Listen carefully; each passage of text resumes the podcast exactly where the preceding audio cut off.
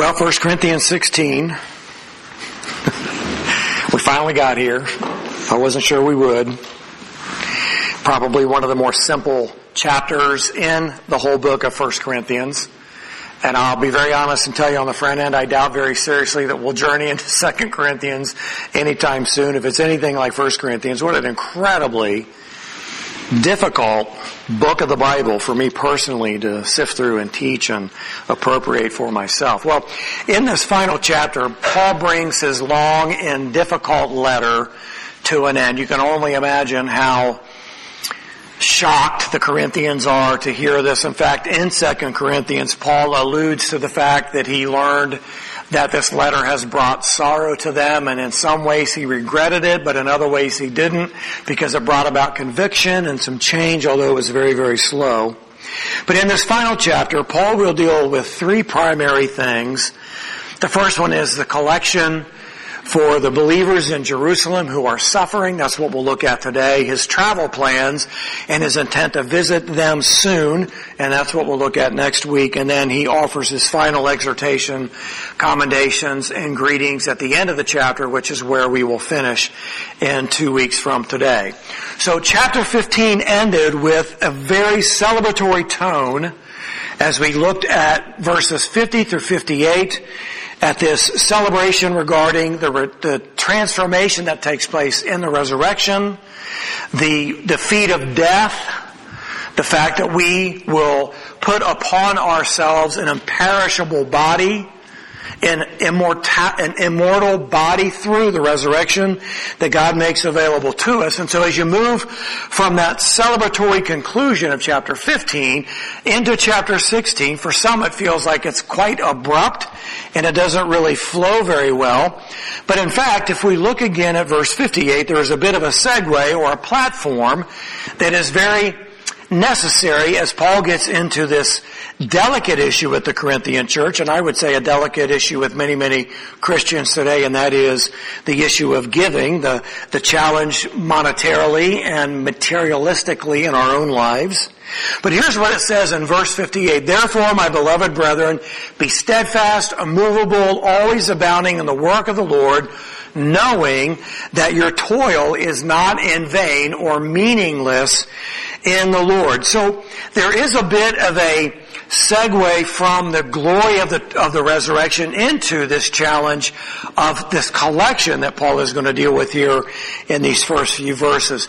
So most certainly Paul sees the work of the Lord in a much more global sense than he does in just an isolated local sense.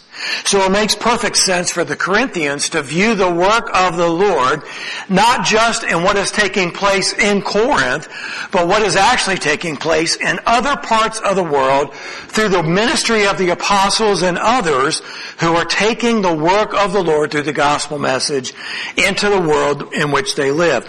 Now Paul was an evangelist, he was a missionary, he was a church planner, he was a disciple maker, and he was a global ambassador ambassador for the gospel. Now you and I may never be global ambassadors for the gospel, but you and I can give and contribute in such a way that we are enabling those who are global ambassadors to do the work that God has called them to do. So that's how we probably need to think of this best as we go through this. So while Paul's specific mission was to spread the good news to everyone everywhere, he didn't do so with little to no thought of believers in other places that he was no longer in or had not yet been. And so his missionary journeys, through his missionary journeys, he sought to connect these distant groups to one another, and that is the idea of this global work in the Lord. So these first four verses are this commitment in action to being steadfast, immovable, always ready, to support the work of the Lord. Here's what it says in verses 1 through 4 for us today. Now concerning the collection for the saints as I directed the church of Galatia, so do you also. On the first day of every week, each one of you is to put aside and save as, me, as he may prosper, so that no collections may be made when I come. When I arrive, whomever you may approve, I will send them with letters to carry your gift to Jerusalem. And if it is fitting for me to go also, they will go with me. So this is interesting to me. I've been here almost six years and I've never, to my recollection, given a message that was focused on giving in any way, shape, or form. There may have been allusions to it, but there's never really been a focus on it. And this is one of the reasons why it's important as a pastor, as a teacher, to teach through the books of the Bible sequentially, beginning at chapter 1 and verse 1 and going all the way through, because in doing so, you get to the difficult passages, you're, you are going to jump on your soapbox and beat certain issues or ideas into the people. You're not going to have the propensity to harp on a singular topic like giving, and I've been in some churches where that seemed to be the only focus. And most people resent or reject that constant focus of a soapbox issue and I would probably say that giving or money is pretty high up on the list of what turns people off to the church because they will always find the ability to say, well that's all they ever talk about down there at church is give, give, give, money, money, money. That seems to be all they're really concerned about. So when you come to passages in a book of the Bible that deal with giving or evangelism or immorality or witnessing or any other topic, you deal with it and you go on. So this is what we're doing today, and we're dealing with these final things that we find here in chapter 16 in this book of 1 Corinthians.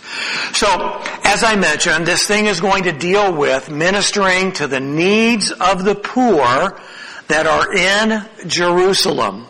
Extreme poverty was very, very common in the ancient world as it is in most of the world today. In fact, if you were to live at poverty level here in America, by our standards, you would be in a pretty difficult life.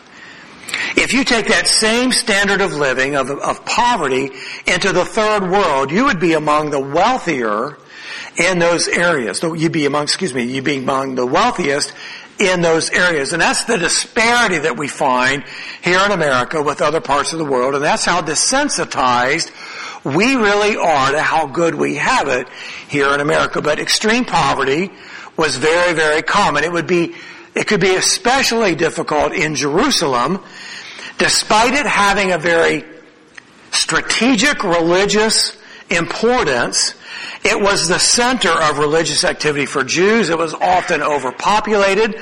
And during the many national feasts and other religious celebrations, there would be incredible swells of populous growth and it would be an incredible strain on their resources, finding food and clothing and shelter for the masses, and it only made the poverty greater for those that were living in that area. Adding to that reality that many Jews who converted to Christianity were excommunicated from their religious community they would lose their families, they would lose their businesses, they would not easily find work to replace the loss of income.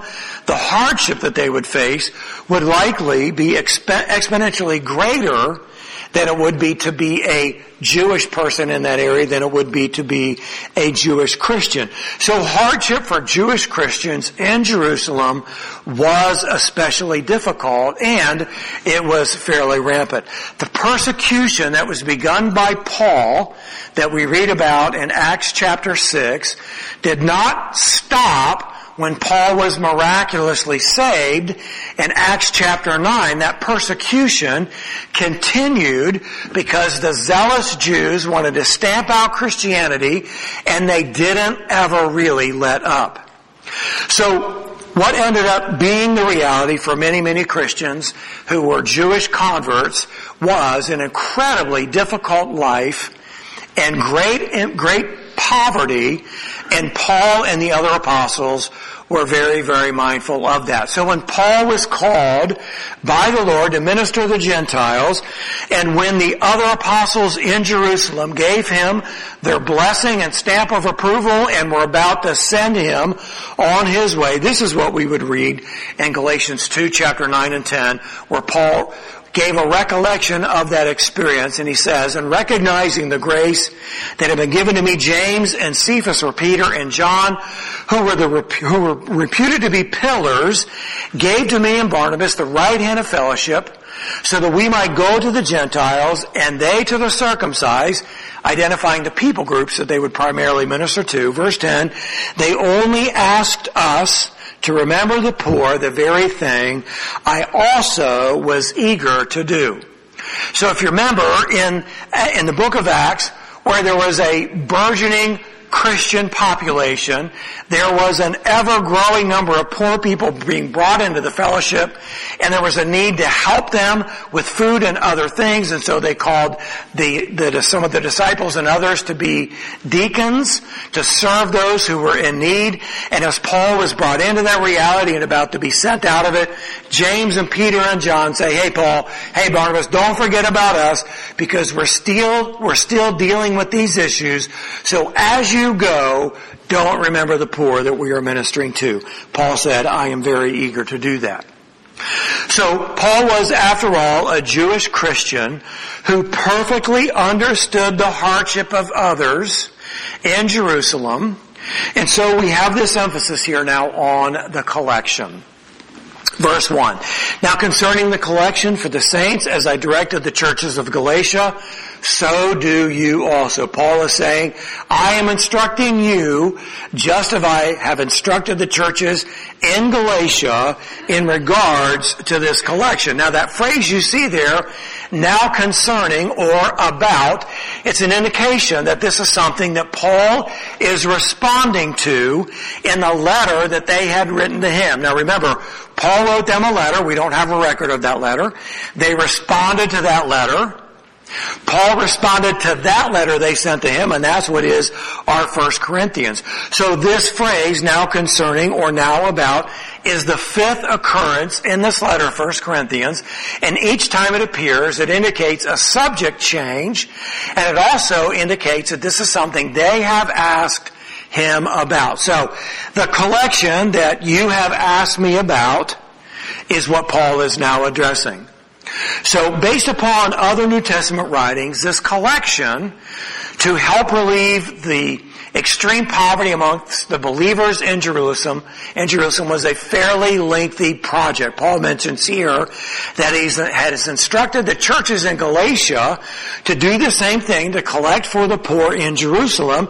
This was likely on his third missionary journey, and Paul eventually reports in Romans the completion of this project that at the writing of 1 Corinthians was not yet completed. Here's what Paul says in the book of Romans. But now I am going to Jerusalem serving the saints from Macedonia and Achaia have been pleased to make a contribution for the poor among the saints in Jerusalem. Paul continually was mentioning this collection.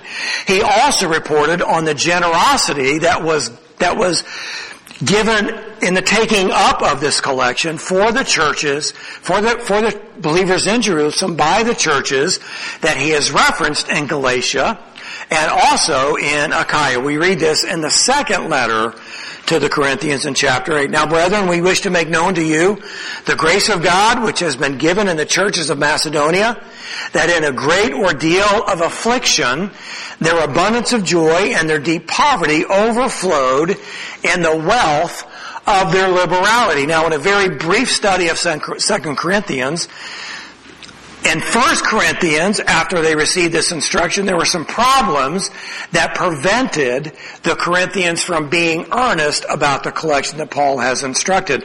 Paul is reminding the Corinthians in the second letter that the churches in Macedonia, in a great ordeal of affliction, and with an abundance of joy, have contributed to this collection. Verse 3 continues, For I testify that according to their ability and beyond their ability, they gave of their own accord, begging us with much urging for the favor of participation in the support of the saints.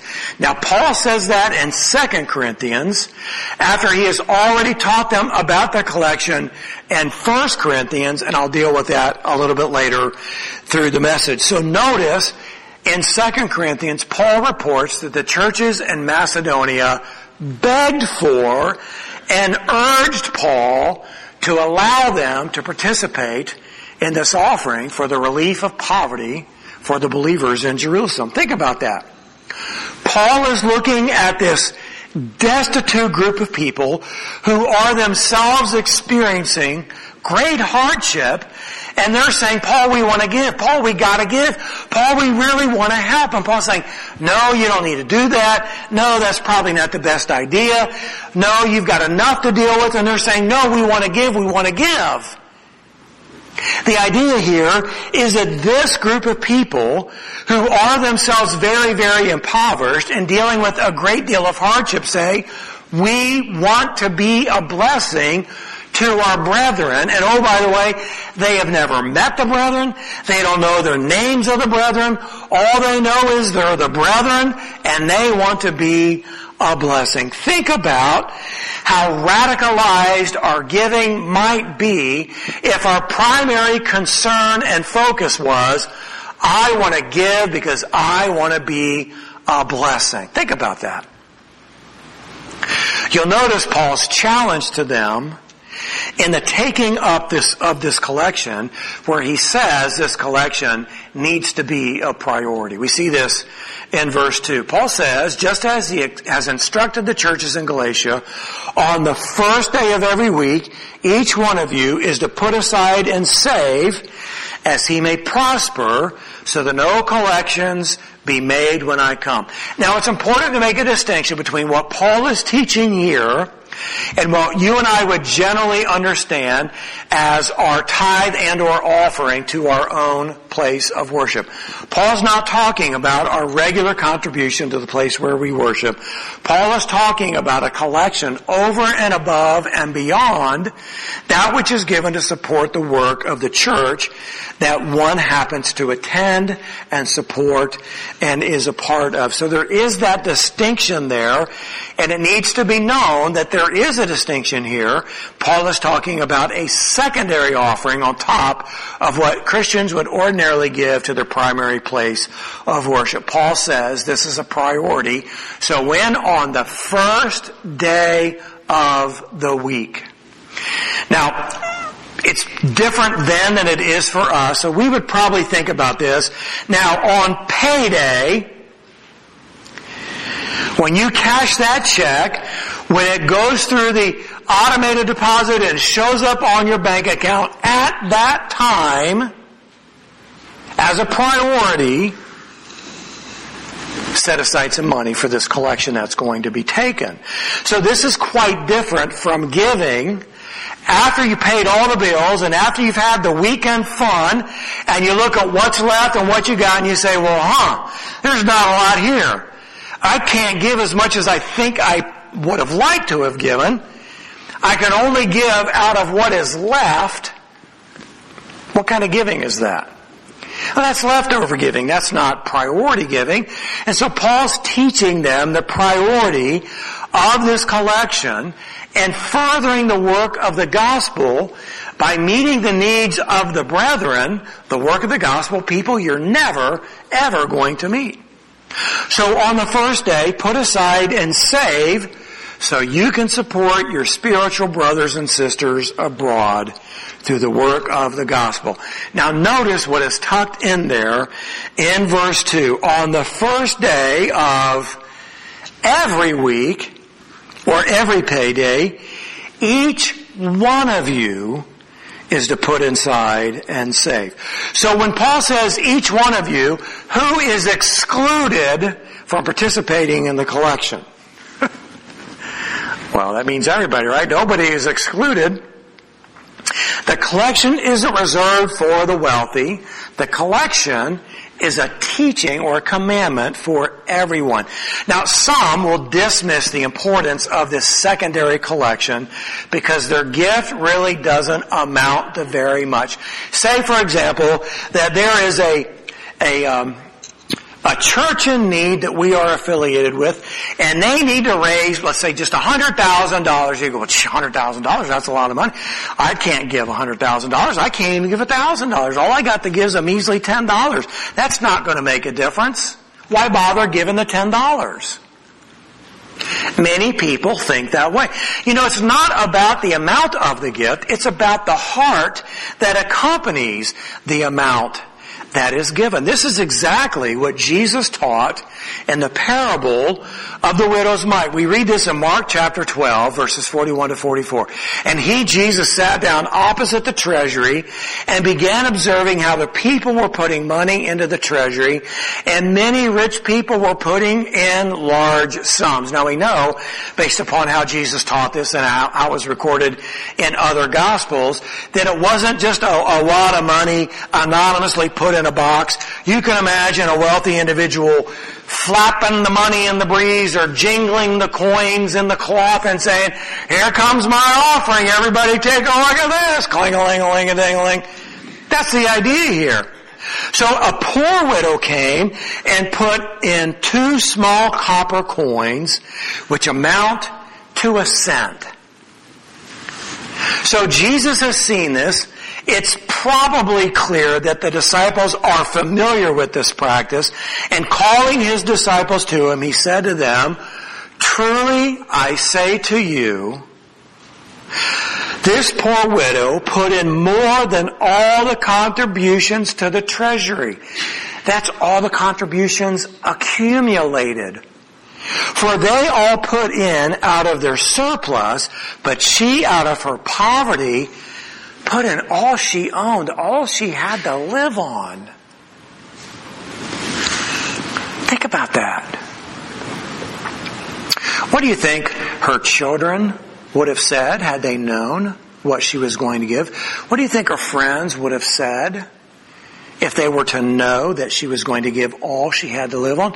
I remember growing, when my kids were growing up and we were in larger churches that had big, big vacation Bible school emphases and a big thing they did was the, the daily mission offerings and there was always a competition between the boys and the girls who could give more. And I remember my, my youngest who said, I want to give all of my piggy bank to this missionary thing. And I was like, no, you don't need to do that. That's all the money you have. And he goes, no, but I really want to do that. And it's like, nah, you just don't really understand. And I was, like, don't you get it? This is the heart of somebody that wants to be a blessing and they don't have a lot to give, but what they have to give is, is important to them. And so he gave all he had. And he was a blessing. And I was embarrassed. And that's the way it goes for those of us who think we know better than the little children who come to him with hearts of faith, just desiring to please him and to love him. So she gave all she had. Now, in this collection that Paul is teaching, the Corinthians to give. There's no suggested amount. There's no percentage mentioned here. Do you see what's given? Do you see the instruction? The principle of giving is in proportion to how you have prospered. Those who have little can't give a lot in the scope of a big dollar amount, but they can still give. And what they give is incredibly important. And those who have prospered can and should give much. They have the ability to give thousands of dollars, whereas another may only be able to give a few dollars. I remember the story, and I mentioned it here before, and it's a little rusty, it just came to me, but back in the early 1900s, I don't remember which of the Rockefellers it was, but it was one of the Rockefeller, Rockefellers, and they were incredibly wealthy just stupid wealthy. And he would walk around town and, and he would carry a pocket full of dimes and he would give a dime to every kid and the kids would just be, oh, they'd be over the moon. I can go and get a stick of candy and I can go and, and buy something. I can go to, to go play and do something.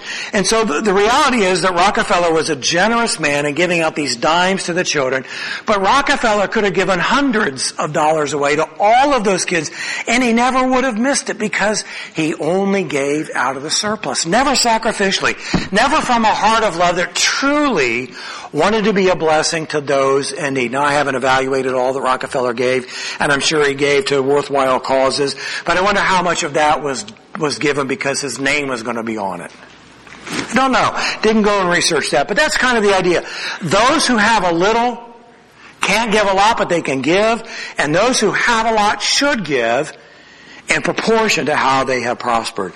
So give as you have prospered, and this is not a teaching to give so that you can prosper.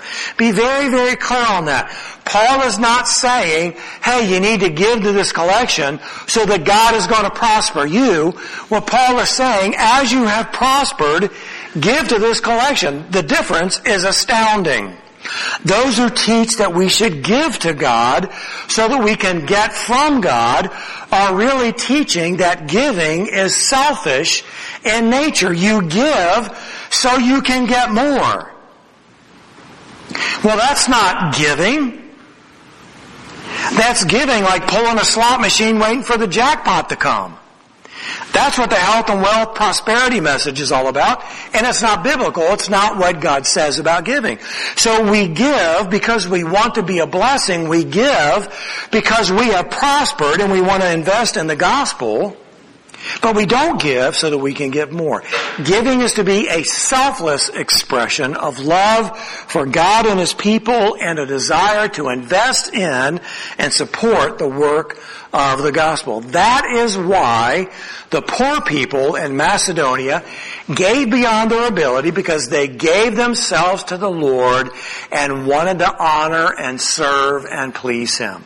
So we'll talk about that at the very end. Paul is teaching them to set aside money now so that when he comes to collect a collection, there will not be any need for further collections.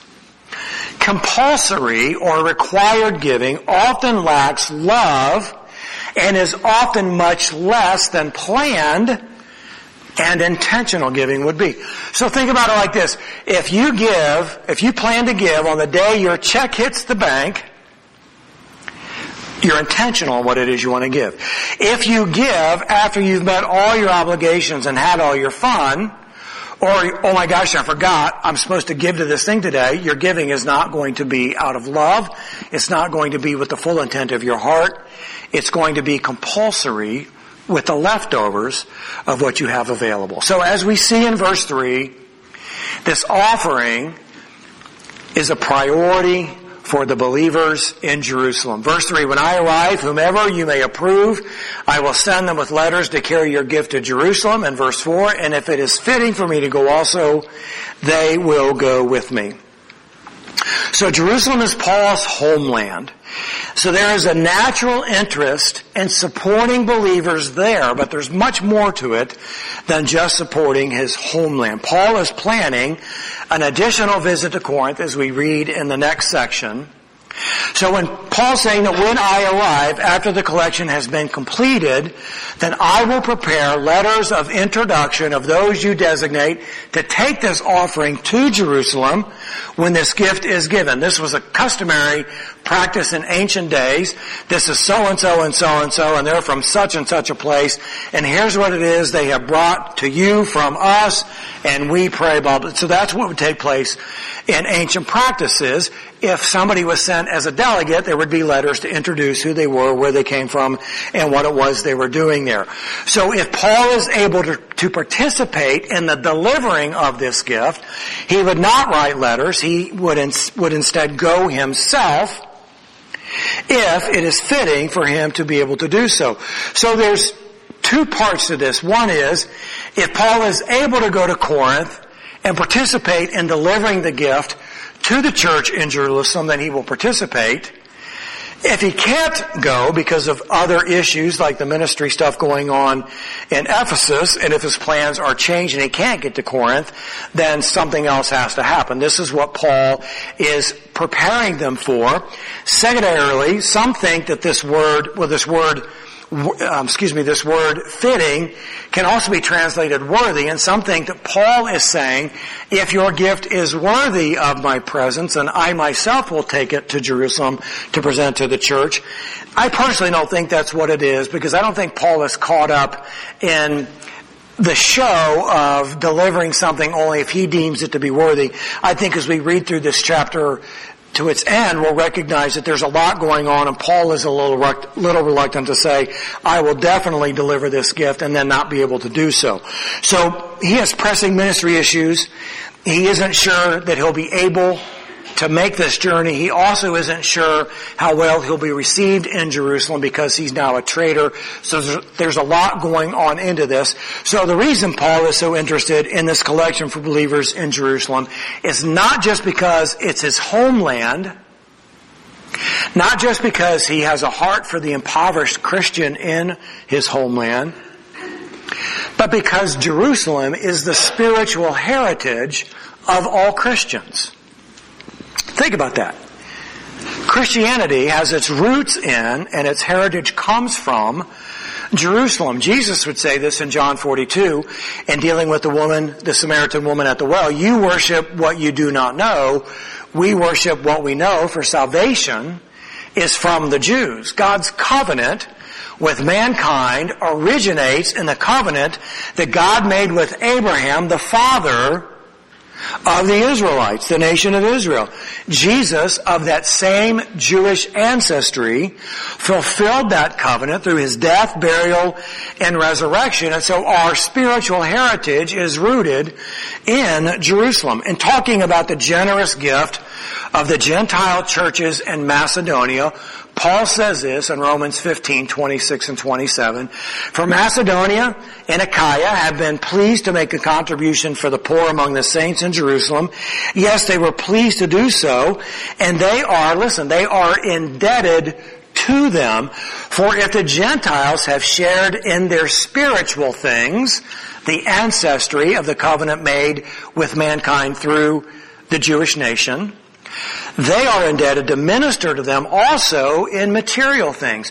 So what Paul is saying is, because you have derived your spiritual ancestry from the Jewish people in Jerusalem and they have shared their spiritual heritage with you, is it too big of a thing to ask for you, for you to, to share your material things with these people that you have inherited your spiritual ancestry from? So the sharing in spiritual things is a reminder that our faith in Christ is rooted in the covenant that God made with the Jewish people. In supporting the work of the Lord, our first priority is to our own church, then to believers in other places, and then there are other causes beyond that. And as we are able, Paul would say in Galatians 6.10, while we have opportunity, let us do good to all people, and especially to those who are of the household of the faith. So there's this reminder of the Good Samaritan, the one who helped a person who was not of a shared ancestry, a shared race, a shared religion, who was in a moment of need, and we need to share with those people, share with all people, but we are to prioritize those who are of the household of faith. Another important factor in this collection that Paul has in mind is to bring greater unity between Jewish and Gentile Christians. Now, we talk a lot about this when we went through Ephesians. We talked a lot about this when we were in the Gospel of John. But in Jesus' day, in Paul's day, Jewish people and Gentile people hated each other. They wanted nothing to do with each other. They avoided one another. In fact, Jews would ceremonially cleanse themselves when they went out into the Gentile marketplace because they believed they'd been defiled. That's how poorly they thought of Gentiles. And so when you had Jewish Christians and Gentile Christians getting together, not all of those barriers had been brought down and there was not a sense of unity. So I believe, and other commentators believe, that a part of what Paul had in mind in this collection for the impoverished in Jerusalem was was bringing the Jewish and the Gentile Christians into a greater experience of unity. In his letter to Ephesus, Paul reminded the Gentiles of how they were once separated from the covenant of God with Israel and now had been brought together with the Jewish Christians through this covenant that God made with Abraham. So we read in, in Ephesians 2, 11 to 14.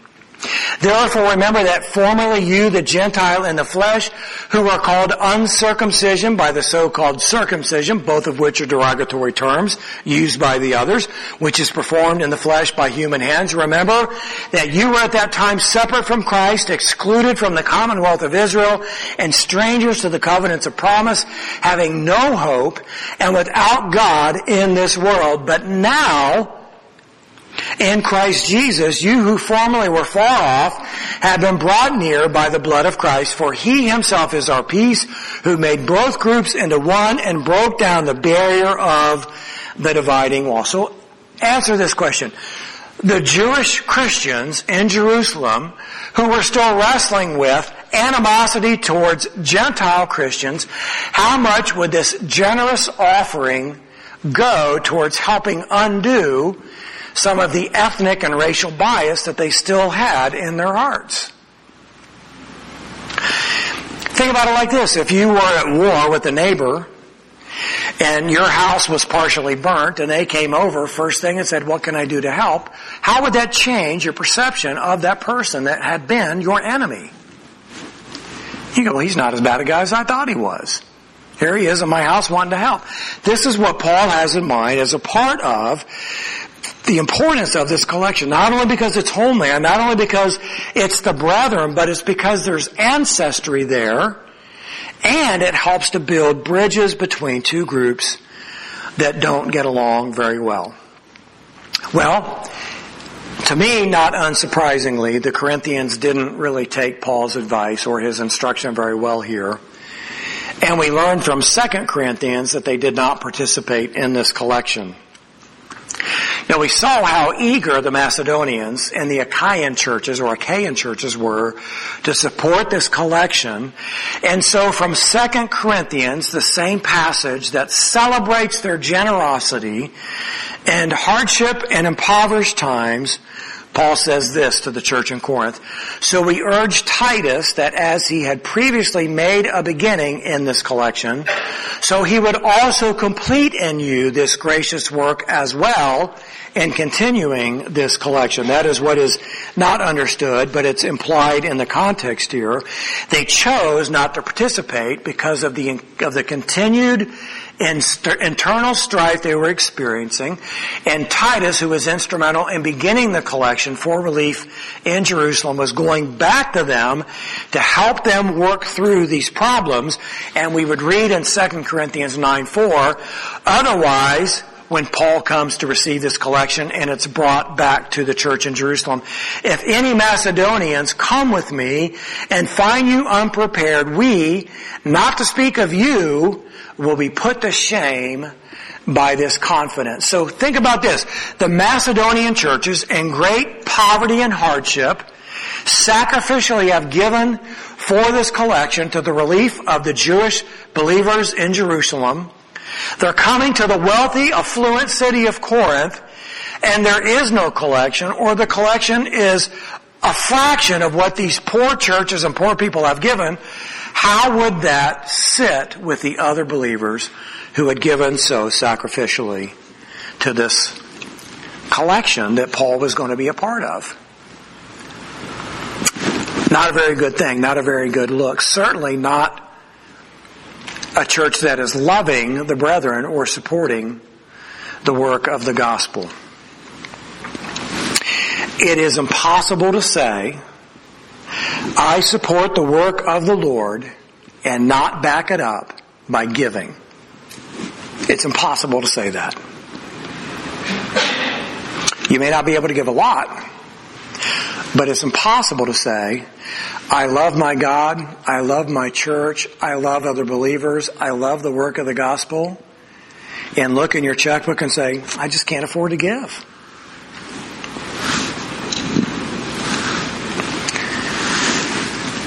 Our giving is to be in proportion to our ability, and even more so in proportion to our commitment to honor, to bless, and to please Him.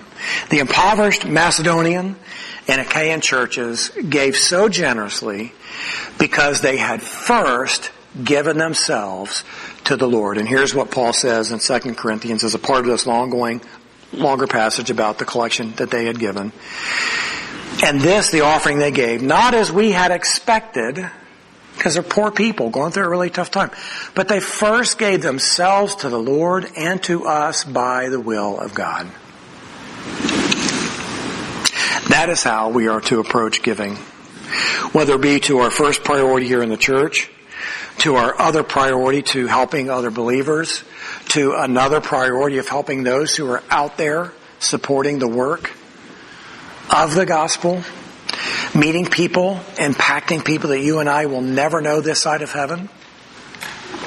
We can never say we love the Lord if we don't give to the work of the Lord. Think about it like this. Somebody, somewhere, invested in the person that shared the good news of Jesus Christ with you. Whether it be through the physical building, whether it be through the support of a missionary, somehow, someway, somebody gave in such a way that it supported the ministry that enabled you to hear the gospel and respond. Let's pray. Father, we uh,